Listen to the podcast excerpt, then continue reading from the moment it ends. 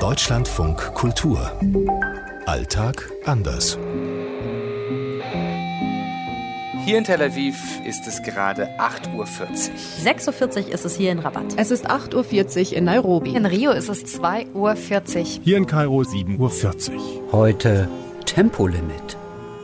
In Marokko gilt eigentlich überall ein Tempolimit. Zum Beispiel jetzt auf der Autobahn kann man 100 oder auch schon mal 120 fahren. In Israel gilt auf den meisten Straßen Tempo 110, Tempo 120.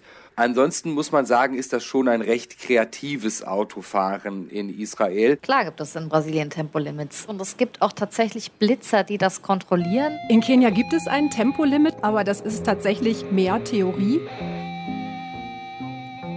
das Tempolimit in Ägypten 90, in der Stadt ist es, glaube ich, offiziell auch bei 50.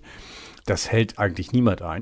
Da wird gnadenlos gerast. Und beim Rasen neigen manche dann auch noch zum Drängeln.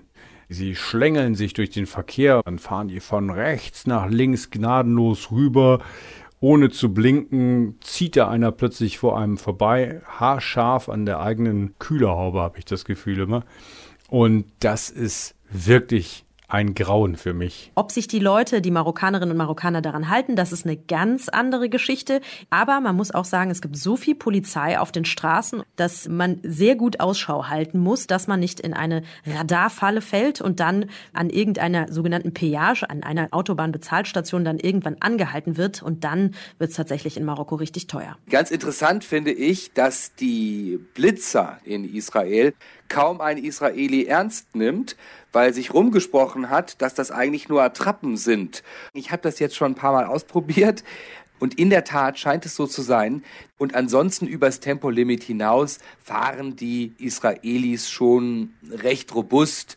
Man muss schon sich anpassen an diesen mediterranen Fahrstil. Die Polizei hat auch nur ganz wenig Radargeräte und dementsprechend nehmen viele Kenianer die Tempolimits nicht ernst. Nicht weit von unserem Studio hier in Nairobi, da gibt es so eine Hochstraße und da gilt auch das Tempolimit 50. Da geht's an den Seiten ganz schön steil runter und da gibt's nur so ein paar wackelige Leitplanken an den Seiten.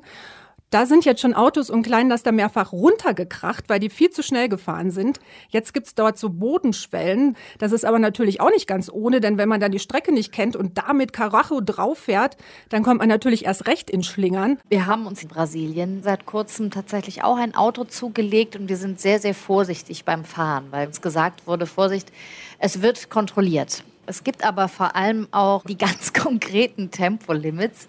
Meinen persönlichen Albtraum, die Bremsbuckel.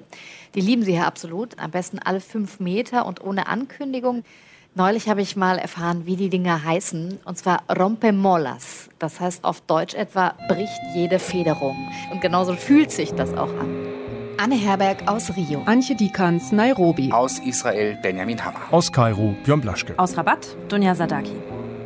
Statt 60 bin ich 69 kmh gefahren, wurde direkt von Polizisten vor einem Kreisel herausgewunken. Und die 69 kmh, die musste ich dann direkt auch bezahlen. Und das ist eigentlich auch mein Tipp an alle Marokko-Reisenden, dass man immer genug Geld dabei hat, dass man sein Knöllchen direkt auch bezahlen kann.